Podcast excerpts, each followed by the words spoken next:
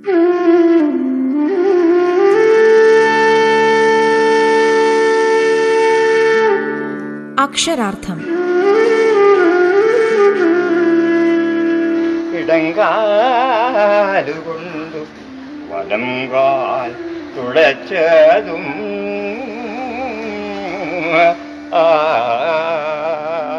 അയ്യപ്പ പണിക്കർ കവിതയുടെ ചാരുരൂപം.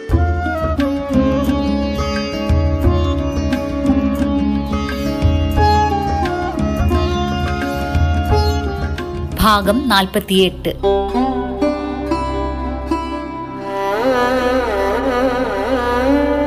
സ്വകാര്യാനുഭവങ്ങൾ ആവിഷ്കരിക്കുന്ന കുറച്ച് കവിതകളും അയ്യപ്പ പണിക്കരുടെ കാവ്യശേഖരത്തിൽ നമുക്ക് കാണാനായി കഴിയും. ചില കവിതകളിലെ പ്രതീകാത്മകമായ ആവിഷ്കാരത്തിൽ നിന്നും സ്വകാര്യമായ അനുഭവ തലങ്ങളെ കണ്ടെടുക്കാനാവും എന്ന് വ്യക്തിജീവിതവുമായി അടുത്തു നോക്കുമ്പോൾ പറയാനായി കഴിയുകയും ചെയ്യും. കാവാലമെന്ന ദേശപശ്ചാത്തലവും കുടുംബ പശ്ചാത്തലവും സ്വകാര്യ അനുഭവങ്ങളും വ്യക്തിബന്ധങ്ങളും മുൻനിർത്തി രചിച്ച കവിതകളുമുണ്ട്. ഇത്തരം കവിതകളിൽ ചിലപ്പോഴൊക്കെ വ്യക്തിപരമായ ദുഃഖത്തെ മനുഷ്യന്റെ പൊതുവായ ദുരന്തബോധത്തോട് കൂട്ടിയിണക്കാൻ ശ്രമിക്കുകയും ചെയ്യുന്നുണ്ട്. സാധാരണ കാൽപ്പനിക കവികളിൽ നിന്ന് വ്യത്യസ്തമായി വൈയക്തികാംശത്തെ പരമാവധി ഒതുക്കിയും അതിവൈകാരികത ഒഴിവാക്കിയുമാണ് ഇത്തരം കവിതകൾ ഏറിയ പങ്കും വിരചിതമായിരിക്കുന്നത്. ശ്രീ അയ്യപ്പ പണിക്കരുടെ ഉത്സവം എന്ന കവിതയിലെ ഏതാനും വരികൾ. ആലപിക്കുന്നത് അനിൽ മിത്രാനന്ദപുരം. ആനകളുണ്ട് നാലഞ്ചാനകളുണ്ട് അലങ്കാര മൂടികളുണ്ട് കാണാനാളുകളുണ്ട്.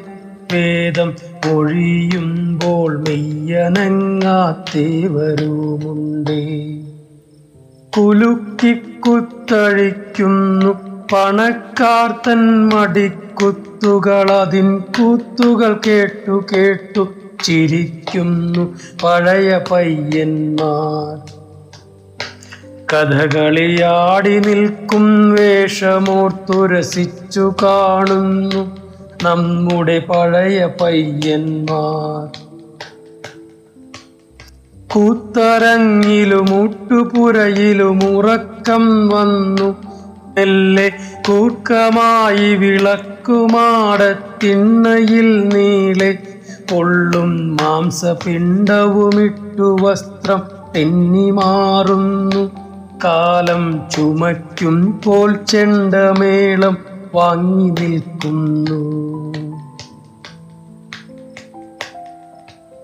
പാതിരാവായി പാടത്തയൽ പറ്റും പനന്തുഞ്ചത്തിലത്തുമ്പത്തമ്പിളിപ്പെണ്ണുറക്കമായി വിണ്ണിൻ പൊന്മണാളരയോർക്കുമമ്പര കിന്നരീകൾ സ്വപ്നവുമായി വിണ്ണിൻ പൊന്മണാളരയോർക്കുമമ്പര കിന്നരീകൾ സ്വപ്നവുമായി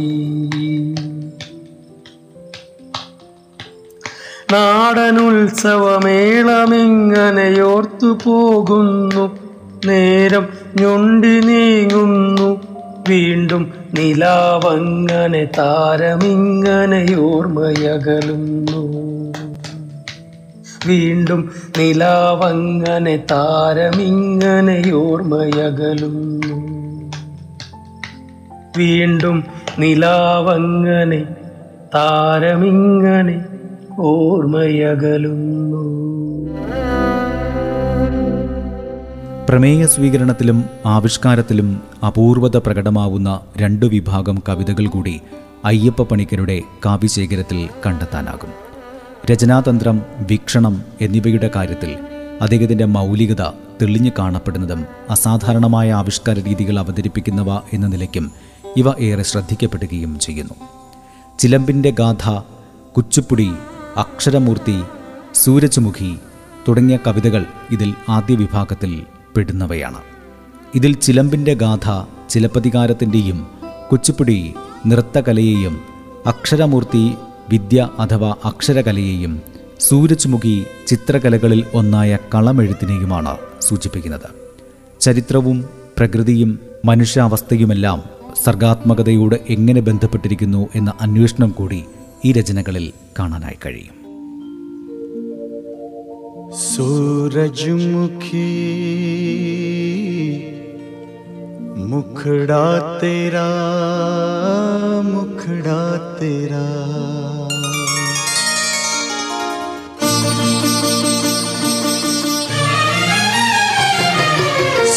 सूरजमुखी मुखड़ा तेरा, चमका दे तू जीवन मेरा। सूरजमुखी मुखड़ा तेरा, चमका दे तू जीवन मेरा। पायल तेरी छमके अगर मधुबन बने, आँगन मेरा, सूरजमुखी, मुखड़ा तेरा, चमका दे तू जीवन मेरा, सूरजमुखी, मुखड़ा तेरा।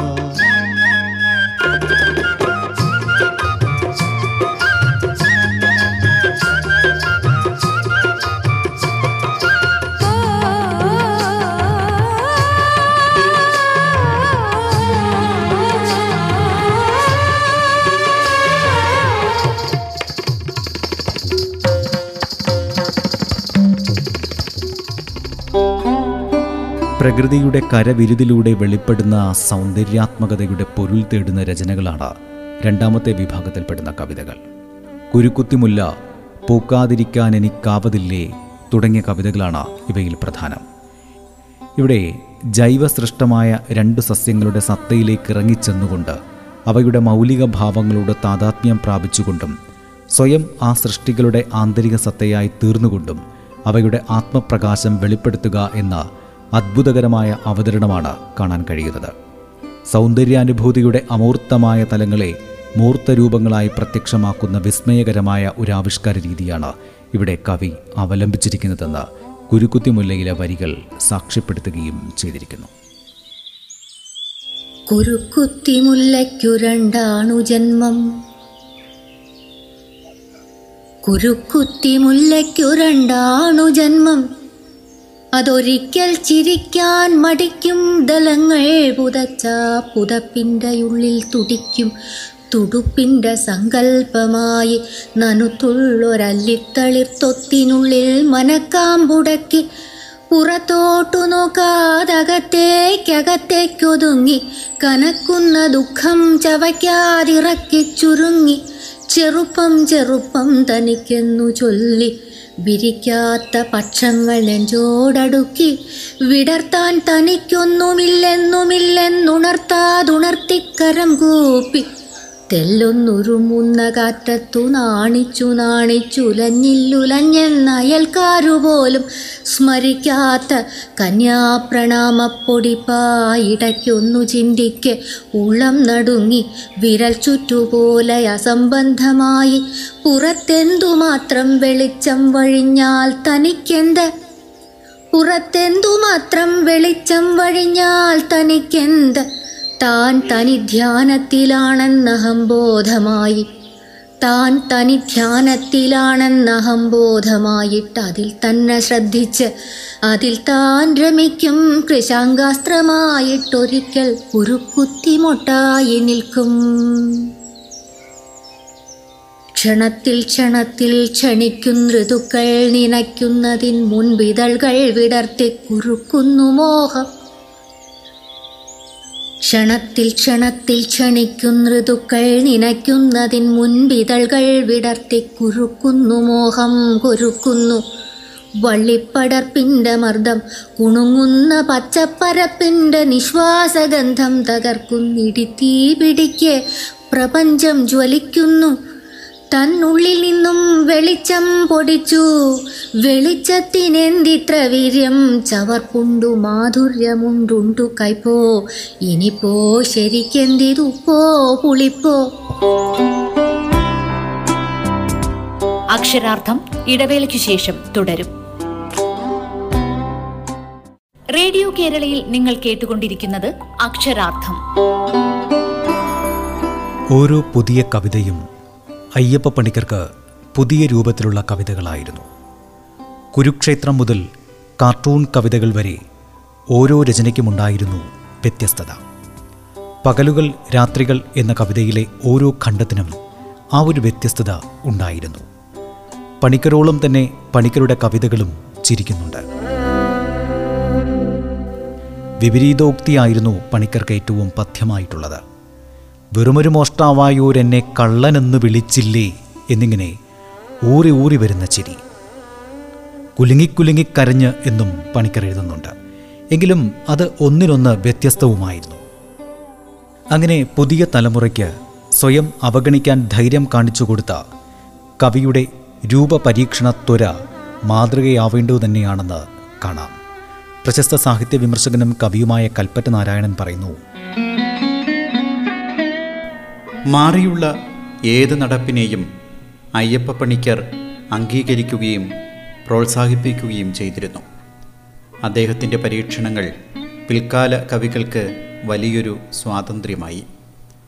സി എസ് ജയചന്ദ്രന്റെ കവിതകൾക്ക് അവസാനമായി പണിക്കർ എഴുതിക്കൊടുത്ത കുറിപ്പിലും പുതുമയോടുള്ള ഈയൊരു ഉത്സാഹം ഉണ്ടായിരുന്നു. അദ്ദേഹത്തിന്റെ പ്രതിബദ്ധത ഈ ഒഴുക്കിനോടായിരുന്നു. കവിതയിൽ മാത്രമല്ല നാടകത്തിലും നോവലിലും ചിത്രത്തിലും ചലച്ചിത്രത്തിലുമൊക്കെ വന്നുകൊണ്ടിരുന്ന മാറ്റങ്ങൾക്കൊപ്പം ചിരിച്ചുകൊണ്ട് പടികയറി പണിക്കരും വരികയുണ്ടായി.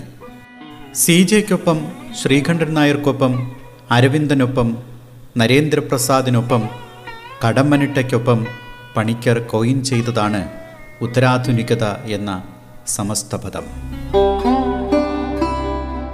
പേനയെടുക്കുന്നവരെല്ലാം കവിത എഴുതിയാൽ എന്താണ് കുഴപ്പമെന്ന് ചോദിക്കുന്നവർക്ക് ഒരൊറ്റ ഉത്തരമേയുള്ളൂ. ലോകത്തുള്ള എല്ലാ കല്ലുകൾക്കും അതിന്റെതായ ശില്പഭംഗിയുണ്ട് എന്നുള്ളതാണ് ആ ഉത്തരം. ഏതു ചെറുനീരൊഴുക്കിനും അതിന്റേതായ ലാസ്യമുണ്ട്. എല്ലാവരും സൗന്ദര്യബോധമുള്ളവരുമാണ്. അതിനാൽ തന്നെ എല്ലാവരും കവികളുമാണ്. ലാവണ്യബോധത്തിന്റെ ഏറ്റക്കുറച്ചിലുകൾ കവിതയിലും പ്രതിഫലിക്കും. വർദ്ധിതമായ ലാവണ്യ സ്പർശമുള്ള രചനകൾ തത്കാലം വിഗണിക്കപ്പെട്ടാലും വരും കാലം അവരെ കൂട്ടുക തന്നെ ചെയ്യും. പ്രശസ്ത കവി കുരീപ്പുര ശ്രീകുമാർ കേരള കവിതയിൽ പ്രസിദ്ധീകൃതമായ കവിതകളെ ഓർമ്മപ്പെടുത്തിക്കൊണ്ട് ഇങ്ങനെ പറഞ്ഞു. അയ്യപ്പ പണിക്കരുടെ മേൽനോട്ടത്തിൽ പ്രസിദ്ധീകരിച്ച കേരള കവിത യുവ കവിതയുടെ കൂട് തുറന്നുവിടുകയായിരുന്നു. ഒറ്റ കവിത പോലും അദ്ദേഹം തിരുത്തിയില്ല. അക്ഷരത്തിൽ അഗ്നിയുണ്ടെങ്കിൽ അത് ആളിപ്പടർന്നുകൊള്ളും എന്ന് അയ്യപ്പ പണിക്കർക്കറിയാമായിരുന്നു ഉന്നത സൗന്ദര്യബോധമുള്ള അയ്യപ്പ പണിക്കർ ഒരു കവിയരങ്ങിൽ ഞാൻ ചൊല്ലിയ രാഹുലൻ ഉറങ്ങുന്നില്ല എന്ന എന്റെ കവിത അദ്ദേഹം ചോദിച്ചതുകൊണ്ട് മാത്രം കൈമാറുകയായിരുന്നു. അതൊരു വലിയ അംഗീകാരമായി ഞാൻ കണക്കാക്കുകയും ചെയ്യുന്നു. അത് കഴിഞ്ഞ് പത്തു വർഷത്തിന് ശേഷം അയ്യപ്പ പണിക്കരോ ഞാനോ അറിയാതെ രാഹുലൻ ഉറങ്ങുന്നില്ല എന്ന കവിത കേരള സർവകലാശാല പഠിപ്പിക്കാനായി തിരഞ്ഞെടുത്തപ്പോൾ ഉണ്ടായ അത്ഭുതം എന്നെ വിനയത്തിന്റെ ആഴത്തിൽപ്പെടുത്തി. മലയാളം അറിയാത്ത ഒരു പരിശോധക സംഘം ദില്ലിയിലിരുന്ന ഹിന്ദി പരിഭാഷയെ അടിസ്ഥാനമാക്കി ഈ കവിത ദേശീയ കവി സമ്മേളനത്തിന് തിരഞ്ഞെടുത്തപ്പോഴും ഞാൻ അമ്പരന്നു. രാഹുലൻ ഉറങ്ങുന്നില്ല എന്ന എന്റെ പൊട്ടക്കവിതയെ സംബന്ധിച്ചിടത്തോളം അയ്യപ്പ പണിക്കർ ദീർഘദർശിയാണ്. പേനയെടുത്തവർക്കെല്ലാം കവിത എഴുതാമെന്ന് അയ്യപ്പ പണിക്കർ തോന്നിപ്പിച്ചെങ്കിൽ അതിലൊരു കുറവും ഞാൻ കാണുന്നില്ല.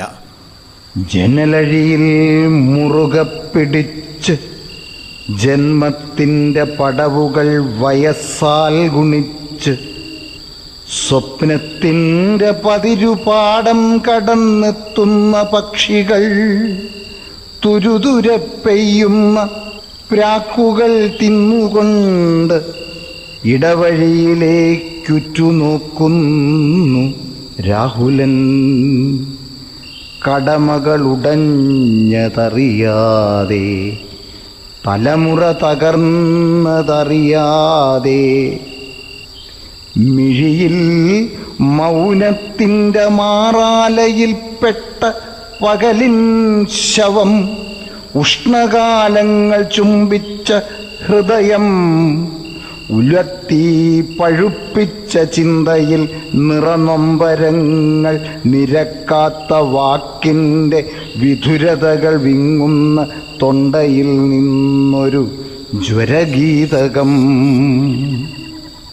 ഉലത്തി പഴുപ്പിച്ച ചിന്തയിൽ നിറനൊമ്പരങ്ങൾ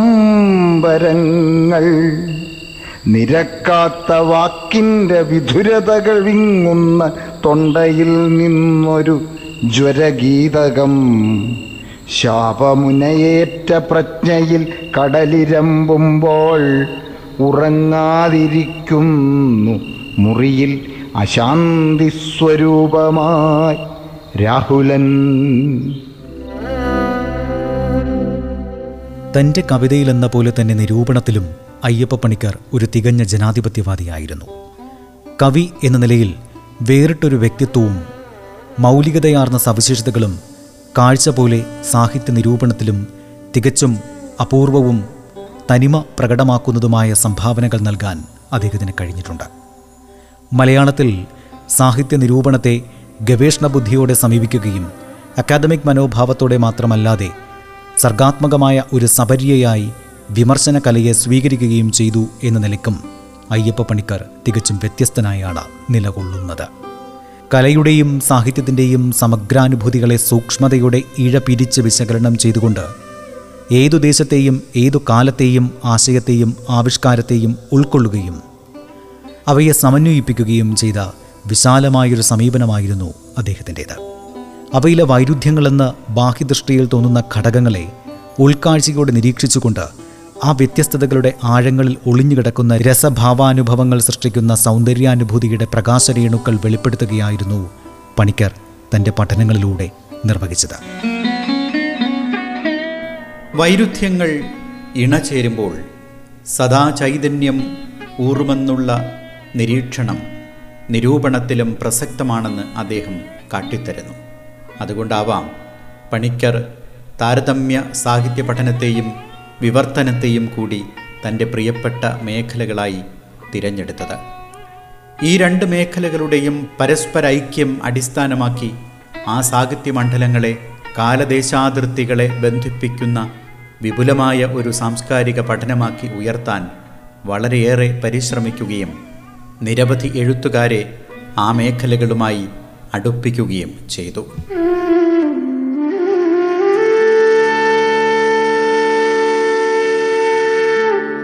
അക്ഷരാർത്ഥം.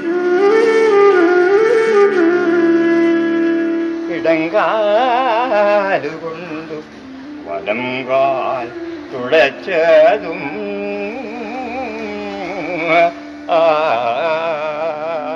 അയ്യപ്പ പണിക്കർ കവിതയുടെ ചാരുരൂപം.